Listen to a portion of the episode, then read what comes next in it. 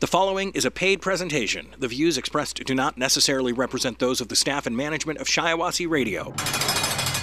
This is your cell. This is your bunk. This is the jail visit on Shiawassee Radio, live from the Cofield Oil and Propane Studios. Here's attorney Bill Amadeo. I'm Bill Amadeo from McMaster Amadeo and Grable Associates. Going to kick it back to Willow Avenue in a lighthearted way, and we'll talk about some of my favorite shows back there and stuff, but I want to discuss being poor in Willow Avenue, and being poor in Willow Avenue will explain what was available for television. What's up, Joe? Um, as many of you know, one of the things I splurge on financially, hey, what's up, Kels, Kels? And I'm really, I'm smart with money because I'm paranoid because when you were broke, I mean, I'm a really good tipper, but I don't like to spend just for the sake of spending. Tipping, I bartended, so that's really important to me. As far as just going out and buying some high-end stuff for myself, that's not really me.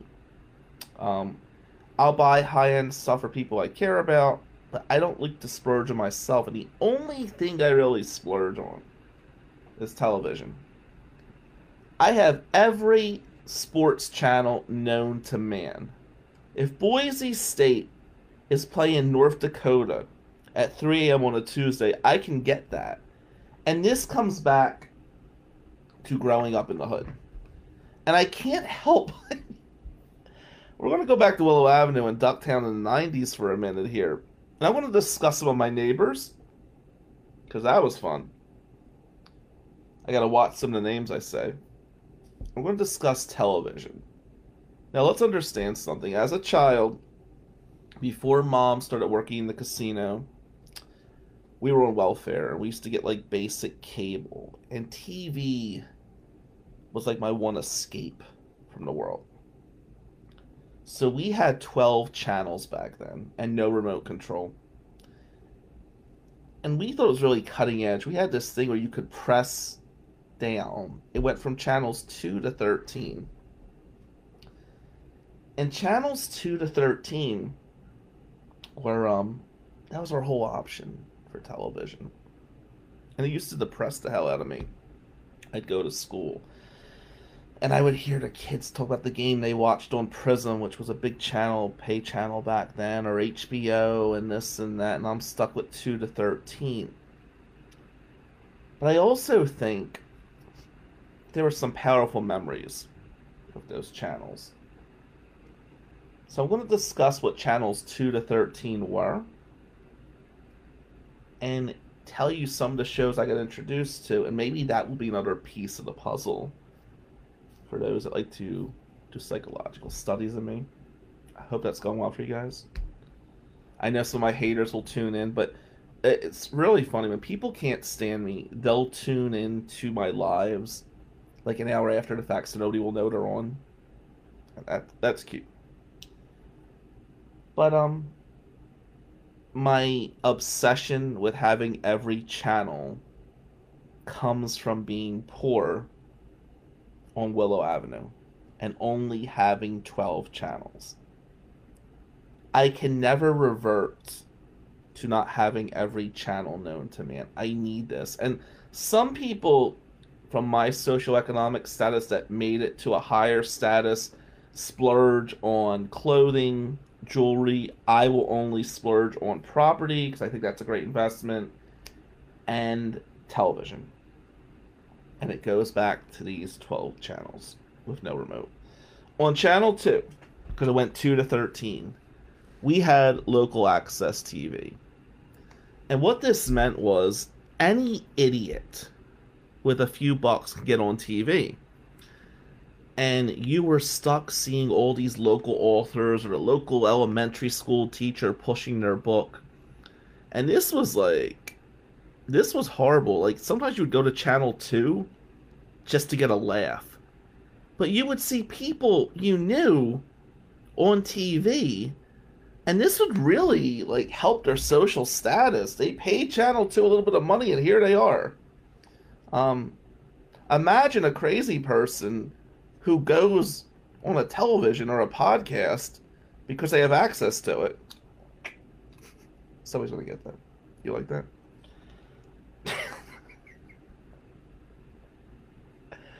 Channel three is where things kind of took off.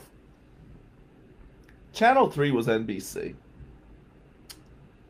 Here was the problem, because, you know, you say we have twelve channels, so Channel three is one of them. N B C is where you had your love for Cheers, and eventually Seinfeld would come on, and N B C was great. However, there were problems. Let me explain. Because you start with the premise that I got twelve channels, but I don't. We have less, and here's why. Channel four was T V forty. And what that meant in English, it was Atlantic City's version of N B C. And like when Ford dealerships would advertise, it would be on Channel three. And when the local car dealership would advertise, it'd be on T V forty. One of the cool things about T V forty is we would get world-class championship wrestling. We'll get back to that. So three and four were N B C, and then to make things a little more complex and cheat the viewer more, Channel ten was also N B C. So of your thirteen channels, three were N B C. So as a poor kid, I'm kind of bitter, because channels three, four, and ten are goddamn N B C. We're losing out. So if the afternoon football game's on N B C, it's also on T V forty. It's also on Channel ten. So you didn't have twelve channels. Channel five was local stuff. And with the local stuff, not to the level of Channel two, but what Channel five would have, oh, tons and tons and tons of religious programming. God bless my aunt. I had a speech problem as a child, so she believed that you send Oral Roberts some money and you put your finger on his mouth, he could speak properly. Okay. And I got to see every T V evangelist you could imagine. Um, I would learn that the white Protestants had a much shorter service than the black Protestants. And of course, being a strong Catholic, you'd have to go serve mass and do this and do that. So you'd go to church, you'd work in the rectory, and come home. Your grandfather and aunt were studying Oral Roberts or Jimmy Swaggart or Robert Tilton.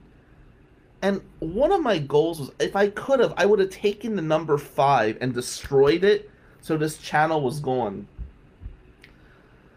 This channel is one of the reasons I have issues with some sects of organized religion, because I saw it all against my will.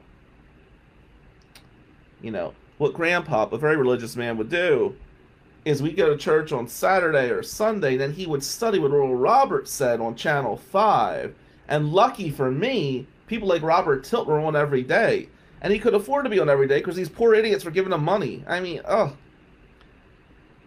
A T V evangelist and used car salesman should hang out together at a bar. Channel six was A B C. Now this was a special channel to my family, because on Channel six were Aunt Mare and Mom's soap operas, which included Loving, All My Children, One Life to Live, and General Hospital. And despite being poor and this and that, they would escape into the lives of people in soap operas. From a very young age, if I was sick at home or it was summer break, I would watch soap operas with Aunt Mare and Mom, and I learned a lot of bizarre things watching soap operas. But that's what A B C was known for. You know, it just was. And there was also Monday Night Football. Channel seven was W P H L. That was a local channel out of Philadelphia.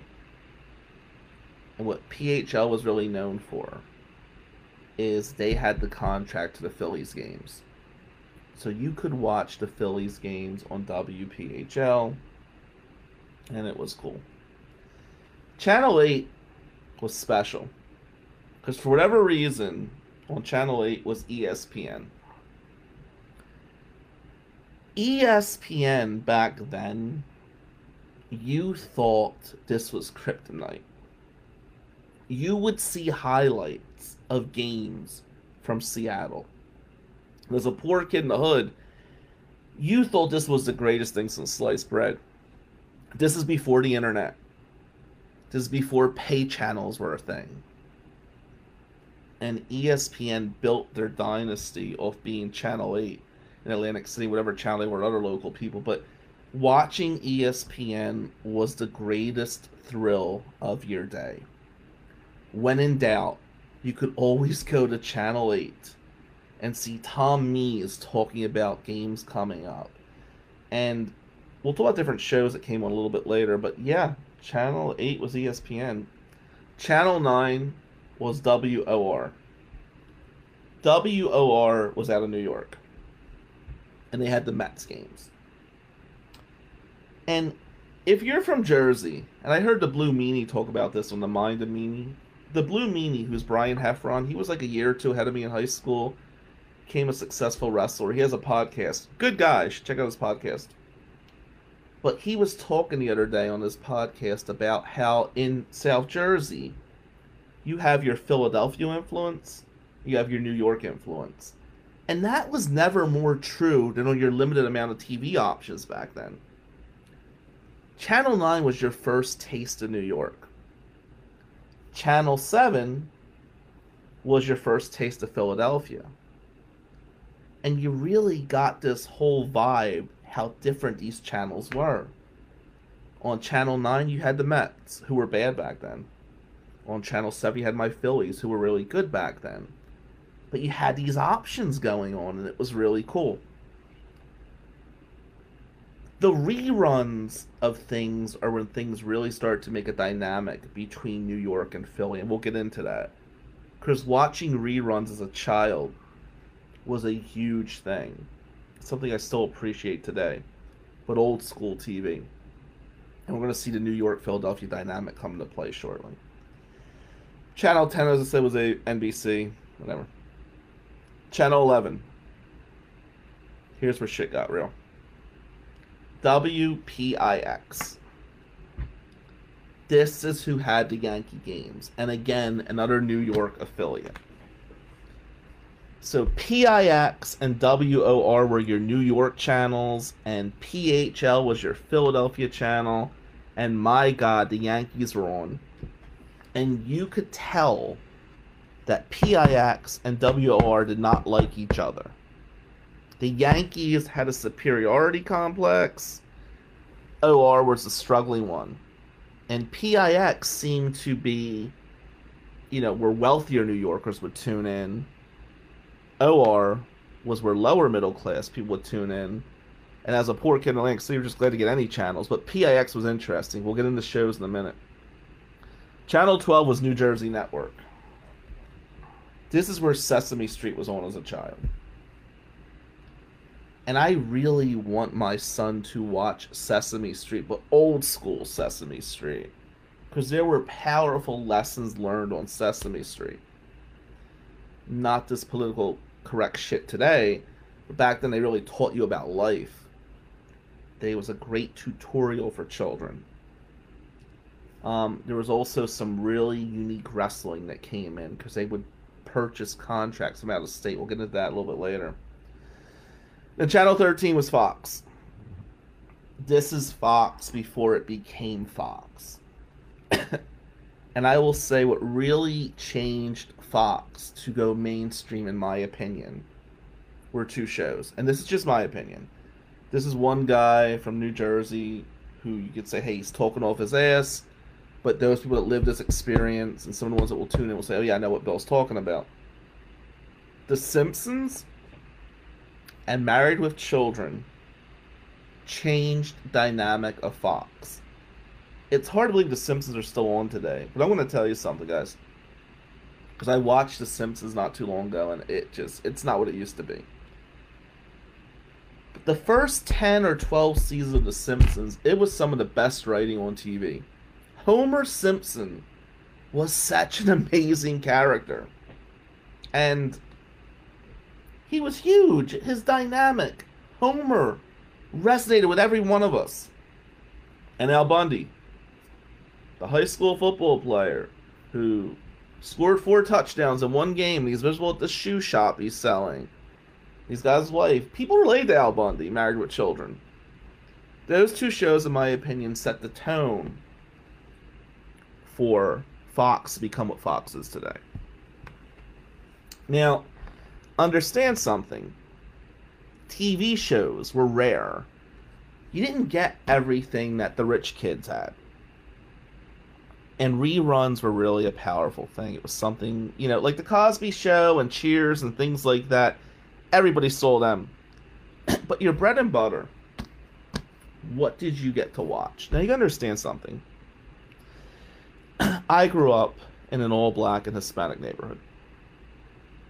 So the target audience for local shows, for reruns, was very different than, let's say, Margate would have.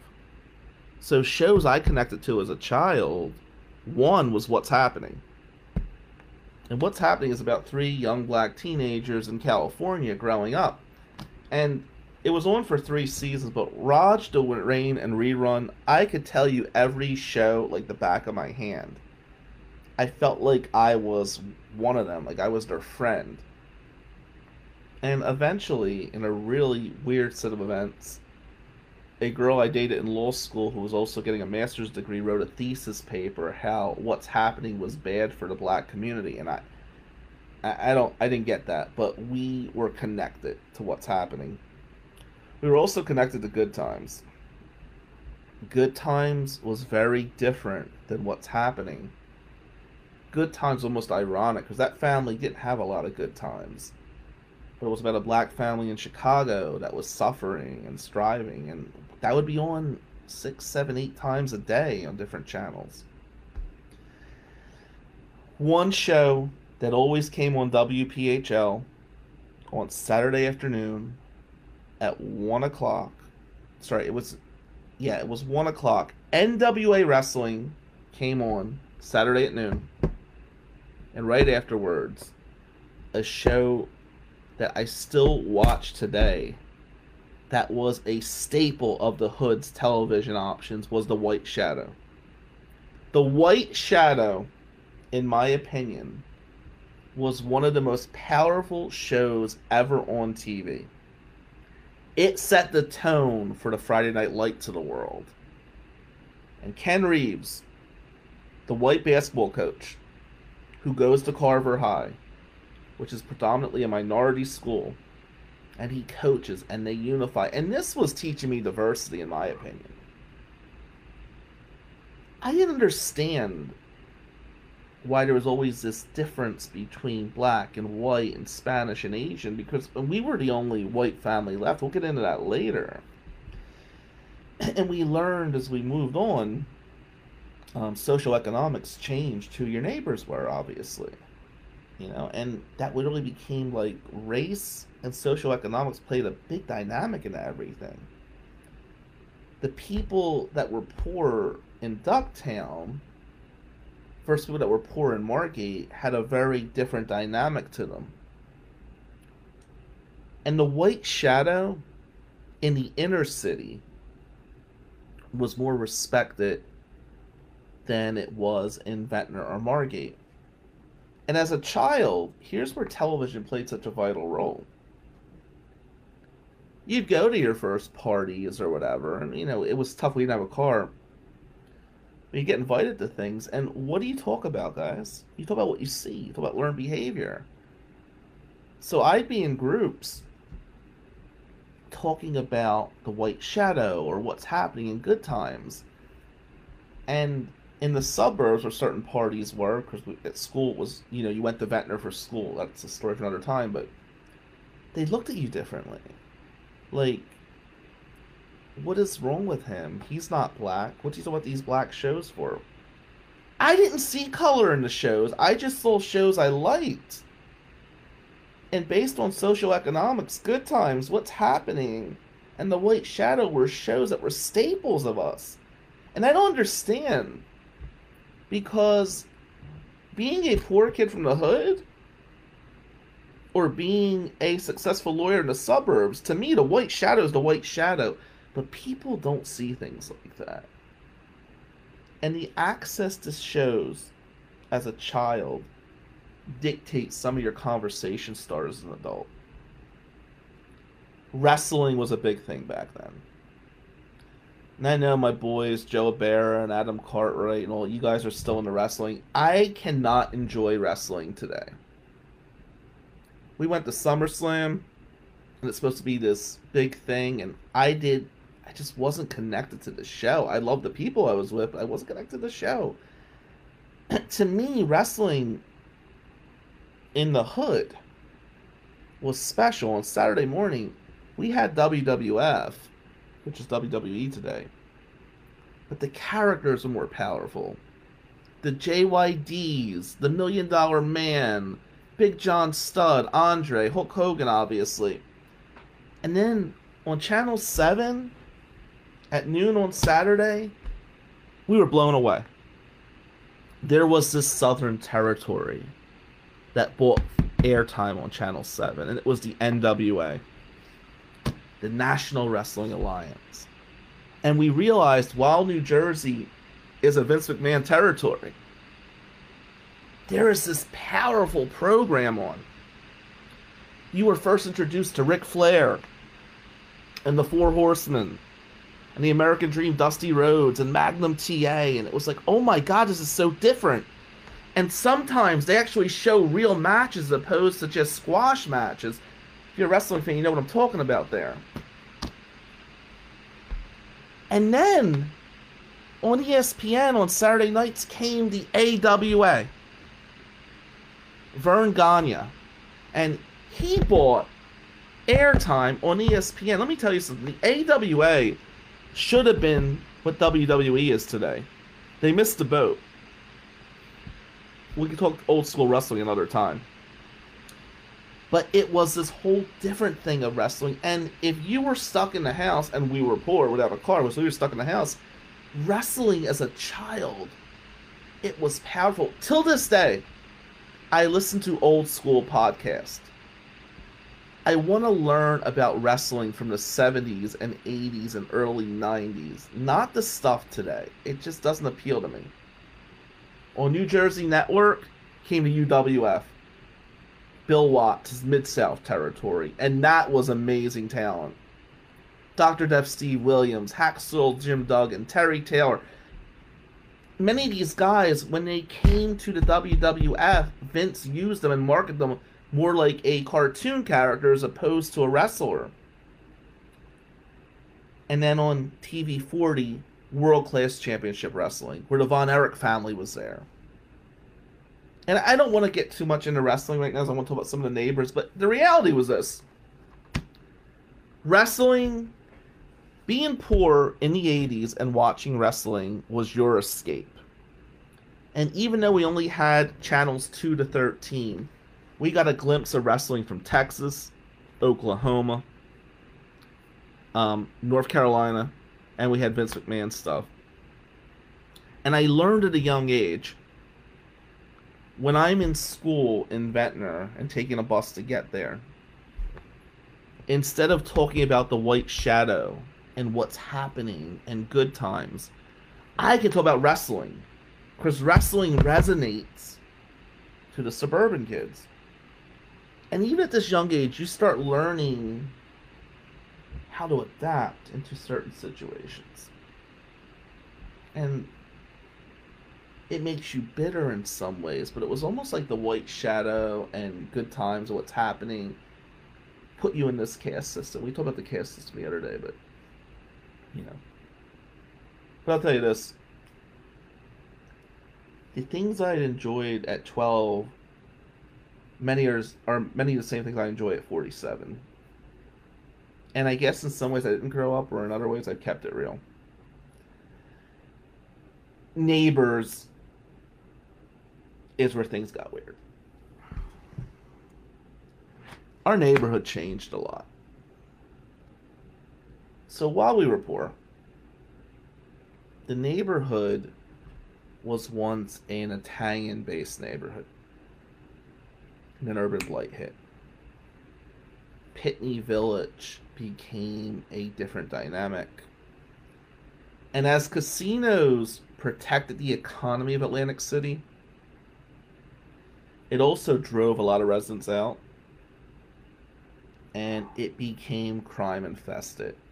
When I left Atlantic City, it was the seventh most dangerous city in the country.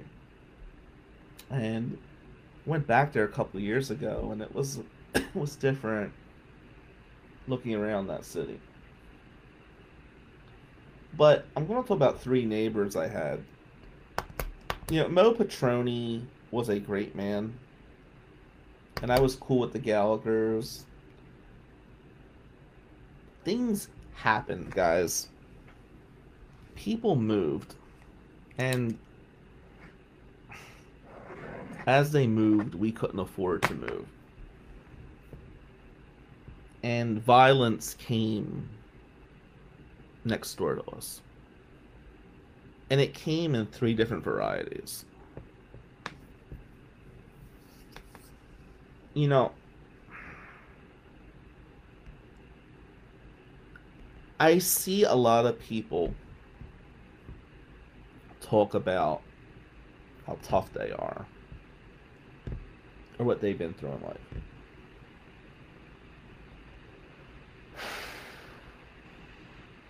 I know a lot of people got a problem with me, act like they have a sense of entitlement.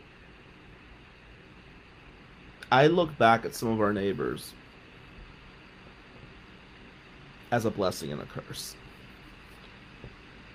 You learned some dynamics with who your neighbors were, and just so you understand, these were little row homes on Willow Avenue in Ducktown, Atlantic City. And they were adjacent to one another. And um, you can not only hear what your neighbors were doing, you could smell what they were doing, you could taste what they were doing. It wasn't so much as they were your neighbor, it was almost like a roommate if it was a normal sized house. And three families moved in over the course of several years. And um, I'm going to change names, but I'm going to give some identifiers and talk about some of the things I saw. The first family, we'll just call them the Williams.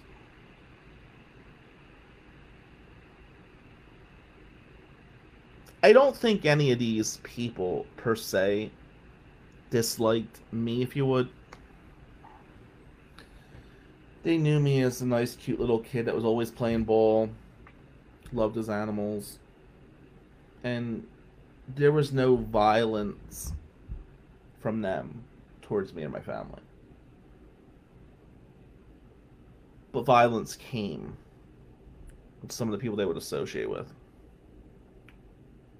The Williams family was a black family that, um, they, they were drug dealers, the only way to put it. And the mom was kind of leader, and it was low-end drugs. They were very nice to us, but there were shootings next door, and there was violence next door because drug deals would go wrong. And you haven't lived until you hear a gunshot and somebody get killed next door to you. And you're trying to sleep at three o'clock in the morning, and the cops are there trying to figure out why this dead body's on the street and there's blood trickled on the street. With the Williams family came extraordinary drug violence. And they will get a blog in and of themselves. But for today, the Williams family represented black violence. The Sanchez family, and again another fake name, moved in after the Williams family. And this was my introduction to Hispanic violence. They came from New York, from what I understand. And they were not as nice as the Williams family, but within this row home came um, an amount of violence that is hard to even put in the words, but I will. And I, I am creating names right now. I'm not going to give you the names of the real people, because some of them may follow me, and some, many of them are dead, but I don't necessarily want to disrespect them. Because it really wasn't anger towards some of the family members, but there was um, a different array of the young Hispanic gangbanger from New York whose family moved, and it was generational gang violence. And that really, this is how Learning to Survive really became a big thing. It was much worse with the Sanchez's than the Williams. It was um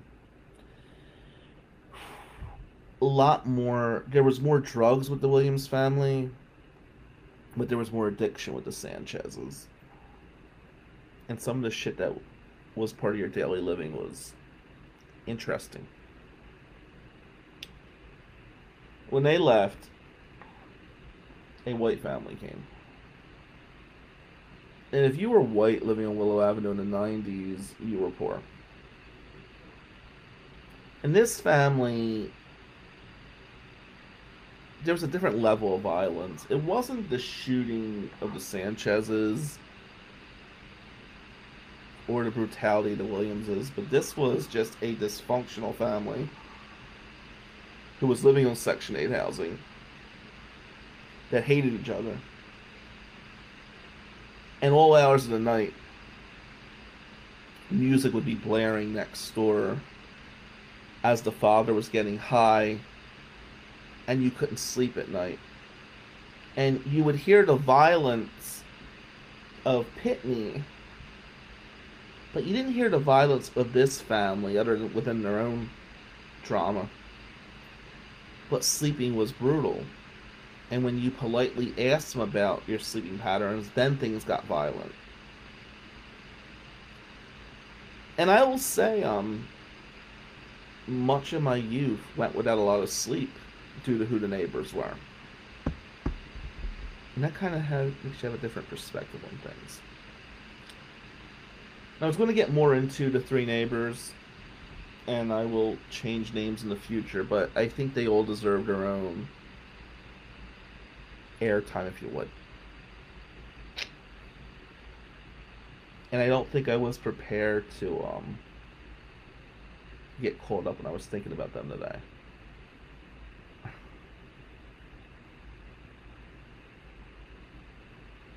Neighborhoods are important, guys. That was um, that was a lot. But I think I'll need to be in the right mindset to really discuss neighbors, if you would. So, when people have an issue with me, or people threaten me, listen, we blew up, we grew up two blocks away from Nikki Scarfo's family. I grew up fifty feet from Pitney Village. And I grew up adjacent to two of the strongest gang families you could imagine. It's hard to really shake me up. And I could still escape with the White Shadow or What's Happening. That's how I'm going to end this. The jail visit with attorney Bill Amadeo from McManus and Amadeo. Connect with McManus and Amadeo at McManus Amadeo dot com or call eight hundred, three nine two, seven three one one. This is The Jail Visit on Shiawassee Radio. Football. Can you hand me that football? I'm sorry. All right. We are live. No luck on those glasses? Uh, I need my sunglasses. I lost my sunglasses. This is really frustrating. This is, uh, and nobody can find them. That's not what these people want to hear, though. We have a wonderful cross-section of community in here right now. And uh, we're going to talk about um, dating apps. You guys all been there, right? I wouldn't call it dating apps. What you call it? Yeah, I guess so. All right. Oh, yeah. Anyway. You know, that, and I can't find my sunglasses. I'm so pissed off. I'm so burned out. I've had so many cases this week. I'm out of my mind, and I'm going to be weirder than usual. And I got to get some content on. That's okay if I'm weird, though. People like people like the weirdness. Being weird is okay. Embrace it, people. Joe Abera showed me how to see who was stalking my Facebook profile today. Oh, my God. Is everybody at the Attorney General's office looking at my profile? No, just the one school employee there. Wow. They're scared. Anyway. Hey, Mayor Ken, how are you? So, back in the day, right, before social media was where it is today, we had A O L as you sort of a dating app. And I just want to tell you something. This truly was gambling. Because you would be talking to people without seeing their picture. So you're actually getting to know people. Terrifying shit, right? And as we learned throughout the course of my history, I've always been an amazing second choice. And A O L was no different. Hey, Brian Lundy's in the house. What do you think of that live audience? Good. Thumbs up, Brian.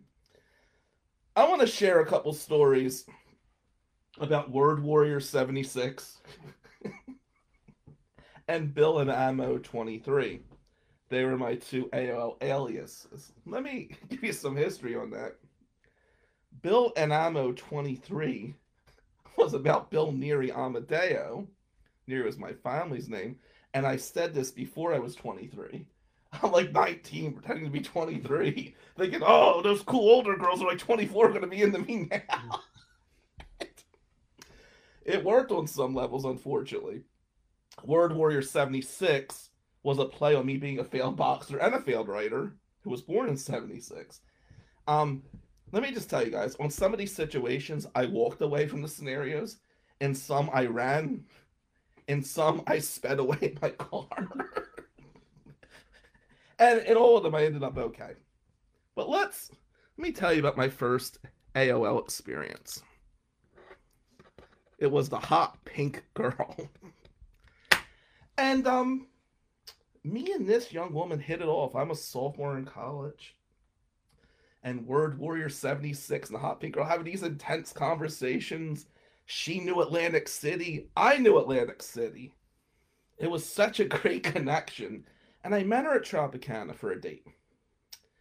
And uh, I was pretty excited about this. And while I'm there, I see an ex-girlfriend of mine who was home from break from college. I said, hey, how are you doing? She goes, how are you? Now, mind you guys, this is before you were talking on your cell phones like this, right? You weren't texting people back then. So I'm chatting it up, and she's getting really pissed off, saying, you know what? I met some guy online. I guess he stood me up. I said, ah, I guess I got stood up too. It took us a few minutes to realize that we were the ones talking to each other. She was the hot pink girl. I was Word Warrior seventy-six. And you can imagine how disappointed I was. Because the online persona was nothing like she was in the real world. In the real world, she was horrible to be around. But on A O L, she was fascinating at nineteen years old. I left Tropicana, as you can imagine. Um, but that wasn't the last time I had an A O L experience. I was a junior in college. I'm at Stockton. And everybody's talking about the A O L apps.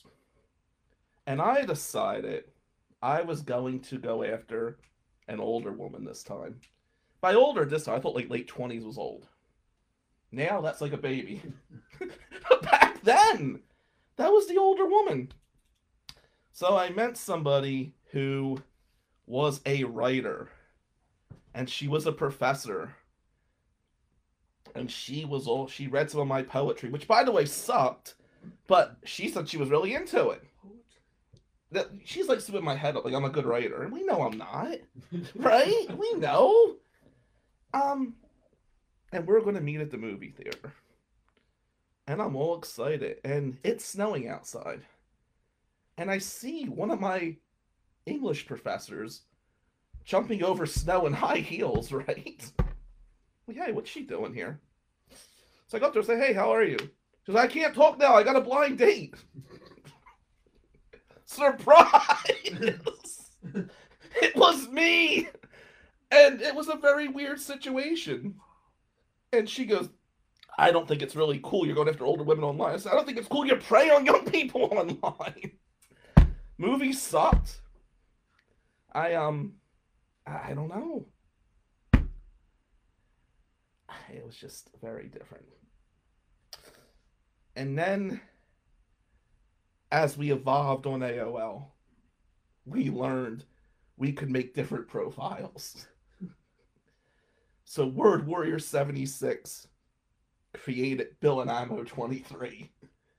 And what Word Warrior would do after a while, after working all day and all, he would log out, and Bill and Amo twenty-three would log in, and nobody would be the wiser. That was until I met Martini Girl. Martini Girl was a girl in the area who obviously liked martinis. That was her pitch. I'm a martini girl. Oh, I'm bartending. Must be fate.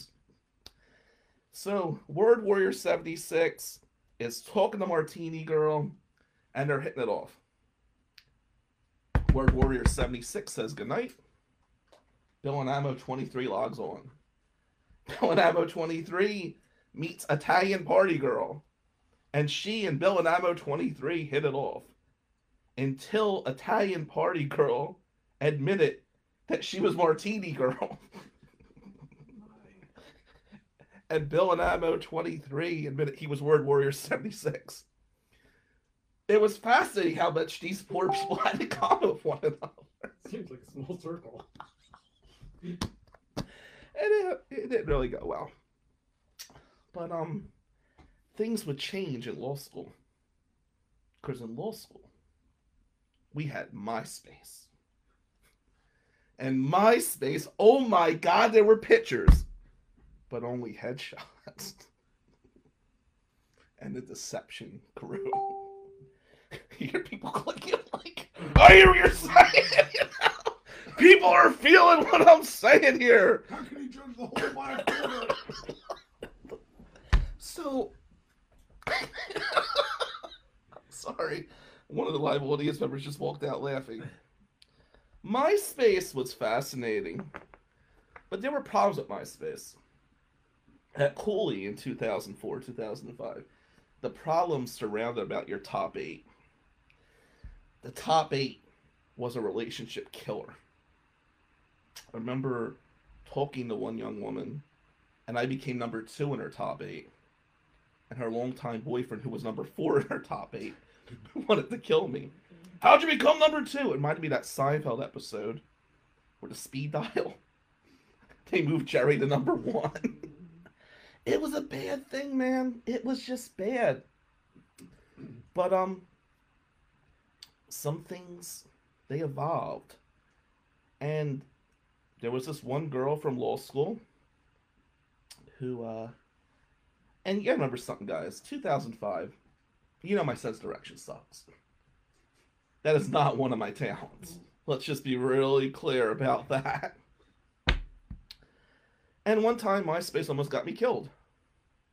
One time, MySpace wanted me to kill myself. We'll get into that. Stay tuned. Don't ever go out with someone because they like your poetry on MySpace. Gotta learn some lessons the hard way, okay? Really into that poetry. So, I met this one girl from law school, and she... What were you saying? I was saying you were into poetry. I was. I was. I was. A, I was an attempted poet. I, I wrote a lot of poetry. Wow. Big fan club. Yeah.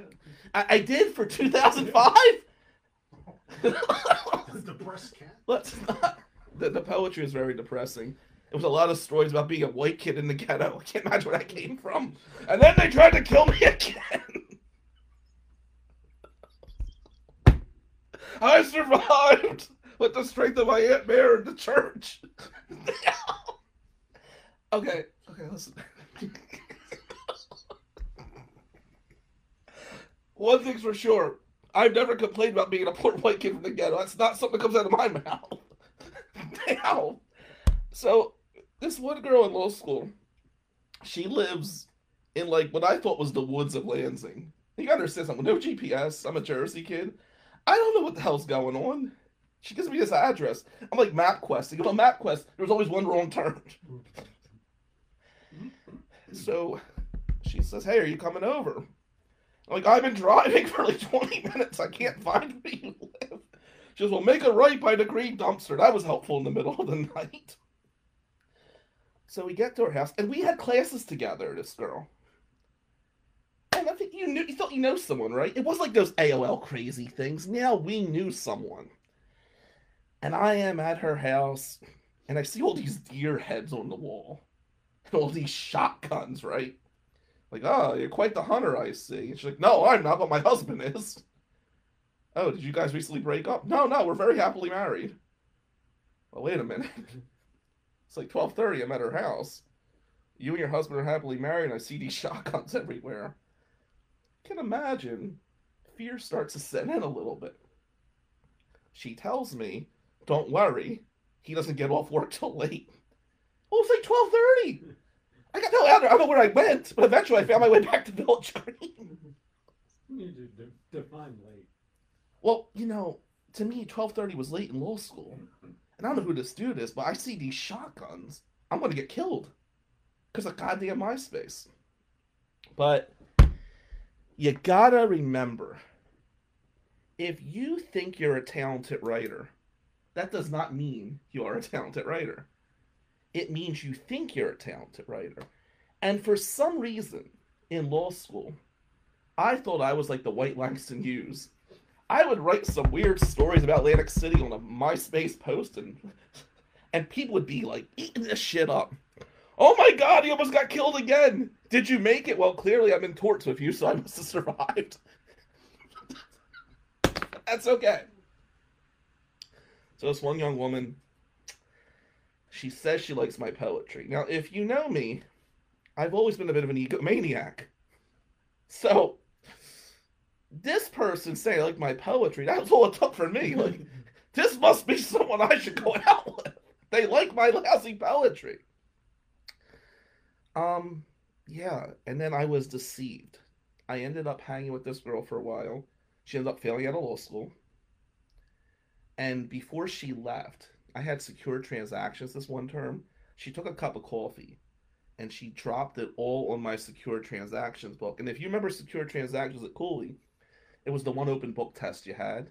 So you put marks on your secure transactions book. She literally destroyed that book. This was on purpose? This was on purpose. She was pissed off. And she was pissed off because I was done with her. Like, you know how... Okay, how do I put this?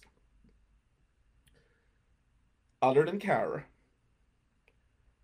my experience is the first three to six months you're dating someone, they're putting their best foot forward. It's a honeymoon. Right. But after that, if they're crazy, the crazy comes out. Now, if you have somebody who failed out of law school, we double that speed.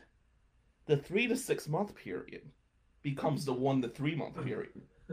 And by month two and a half, I knew I had a problem on my hands. She would say, I have to go home, but she moved all her stuff in.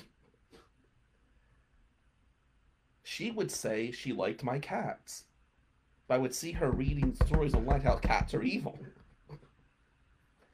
Concerned for Winston and Bianca right now. This led to a horrible series of events where I had to change the locks on my door to get her out eventually. She finally moved out of state. But it was all because she liked my poetry on MySpace. Really, all it took back then, guys, was like a decent look on to say they found something interesting about me. I was like, oh my God, let me buy you dinner. I was really dumb back then. Thank God I improved slightly since then. Um, yeah. Another thing I would advise is you shouldn't date grocery store clerks that are stalking your MySpace profile. McManus is shaking his head furiously. No, no, no. There was this uh, grocery store clerk, right? And she, I guess, D Ms me, would you call it, or a message back then. Says, hey, you always shop at Myers, and I've noticed you. I'm like, wow, this is something I should invest some time in. Mistake. I asked her, what kind of movies do you like? Well, I like to laugh. Like, oh, okay. You like comedies? No. What do you what do you find funny then? I took her to a movie, right? And the whole night, she keeps whispering in my ear, "What does this mean?" So she was really dumb. Um, really bad. And I went out with her strictly because she approached me on MySpace. Now, it was really weird. Understand the stalkerish issue. And I've been guilty of this, right? If somebody stalks me, I usually was honored without realizing this is a dangerous person you shouldn't be around. Wait, what's Mike P say? I broke up with this girl once and she started stalking me. I didn't answer the door anymore, and she dropped off a freshly cooked beef roast with potatoes and carrots in the big roasting pot thing. Mike, did you eat the food? I, too, have fallen for the food being left at the apartment door. Which one of us hasn't? Oh, it's a, it's a gift. The Trojan horse. Sometimes in the entryway. Um. All right. Finally, we evolved to Facebook. And in Facebook, you got to know more about people. Too much. There was no top eight. Now it was things of substance. You weren't meeting people because they're cool theme songs. I mean, who didn't fall for that? Oh my God, she's putting yellow card on her MySpace page. I should invest some time in her. We connect. Exactly. What I learned on Facebook.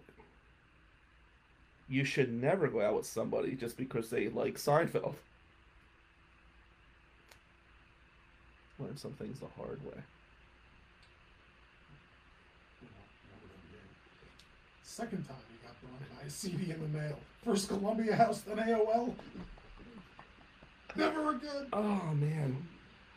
So, anyway, listen. The moral of the story is, I think things were simpler during the A O L times, don't you? I mean, we didn't know what was going on. We were actually meeting people based on what they said as opposed to what they looked like. The element of surprise was there. MySpace, we got catfished based upon fake photos, music choices, and top eight. Weren't we? Come on, weren't we all flattered we made it to that top eight? When we made it to that top eight, we're thinking, oh shit, I must be important. Status. Without realizing they were using you to piss off the other people they bumped out of the top eight. And the person they bumped out of the top eight, they wanted to kill you because you were in the top eight. And all you wanted to do was get a break from studying. Next thing you know, you see some crazy guy with guns and deer heads on the wall. You get some crazy grocery clerks chirp, like stalking you. MySpace is when people became mature. Now we learned about them. And by the way, this is long before the girls start changing their names from Mary Smith to Mary Elizabeth, because that's their middle name. And I think that's all I got right now. That was twenty minutes of rambling. I can't go any further because, I mean, this won't be good for business. Trade secrets. Yeah, no. We're, we're going to stop right now. I appreciate the live audience all jumping in. Oh, yeah. We tripled it. And, uh...